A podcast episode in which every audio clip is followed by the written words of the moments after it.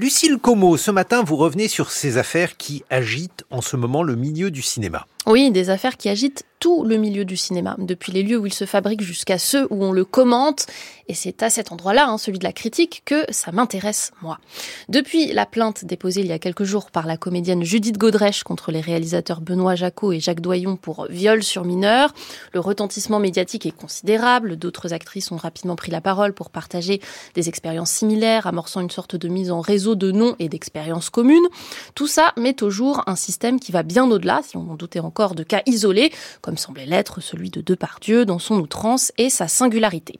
Mediapart titre ainsi sur le vrai MeToo français et de fait, toute la chaîne du cinéma se trouvait branlée et ce jusqu'à son extrémité, la réception critique. Ainsi, ce week-end, l'hebdomadaire Télérama, chantre historique de la critique de cinéma tout public, par ailleurs cité hier soir par Judith Godrèche comme un des lieux du problème avec le CNC par exemple ou les cahiers du cinéma, Télérama a fait paraître un éditorial en forme de mea culpa assez surprenant et qui m'a posé question. Alors c'est un tout petit texte qui s'intitule Affaire Jaco, de points, un système dont les médias ont parfois été complices par leurs éloges, Télérama compris.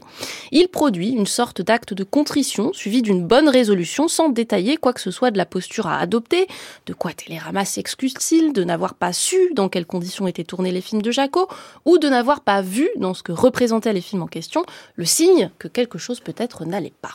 Certes, mais c'est compliqué pour la critique de cinéma de se prononcer sur ces affaires. Oui, en tout cas, ce n'est pas confortable, difficile, à mon avis pourtant, de les ignorer au nom de la pureté d'une analyse non soumise aux contingences extérieures à l'objet, hein, la fameuse posture de surplomb du critique qui ne regarde que la qualité formelle du film. C'est d'autant plus compliqué lorsqu'on considère que l'œuvre de ces auteurs aujourd'hui incriminés constitue précisément un moment esthétique cohérent du cinéma d'auteurs français, un moment, le milieu des années 80, surfant sur l'immense succès de L'effronté de Claude Miller, dont l'héroïne était interprétée par une Charlotte Gainsbourg de 14 ans, en proie à ses désirs et à ceux des hommes autour d'elle, un moment qui a donné à voir successivement et comme inspiré les unes des autres de très jeunes filles, jouées par Sandrine Bonner, Judith Godrèche et d'autres jeunes actrices dans des films de Jaco, Doyon, Piala et d'autres encore.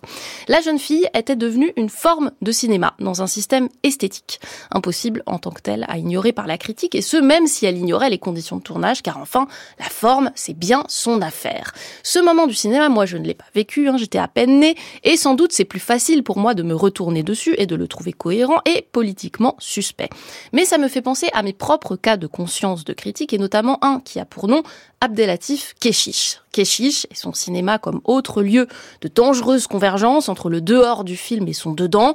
Keshish, le réalisateur de La vie d'Adèle, accusé à plusieurs reprises de maltraitance sur les tournages, scènes de sexe éreintantes, incitation à boire de l'alcool, horaires étirés à l'infini. Keshish, dont le dernier film, hein, le deuxième opus de Mektoub My Love, n'est pas sorti, possiblement à cause des conditions dans lesquelles il a été tourné. Keshish, pourtant, dont la cinéphile en moi aime tant les films et surtout se demande si ce qu'elle aime dedans, ce qu'elle y trouve de si singulier, ne tient pas précisément aux conditions extrêmes dans lesquelles il se fabrique. Là se loge un dilemme qui grossit généralement parmi la critique de cinéma, un dilemme que réduit sans doute un peu platement Télérama, une oscillation théorique qu'on ne peut pas régler d'un coup comme ça, mais qui nourrit, et c'est peut-être tant mieux, la cinéphilie contemporaine. Merci Lucille Como.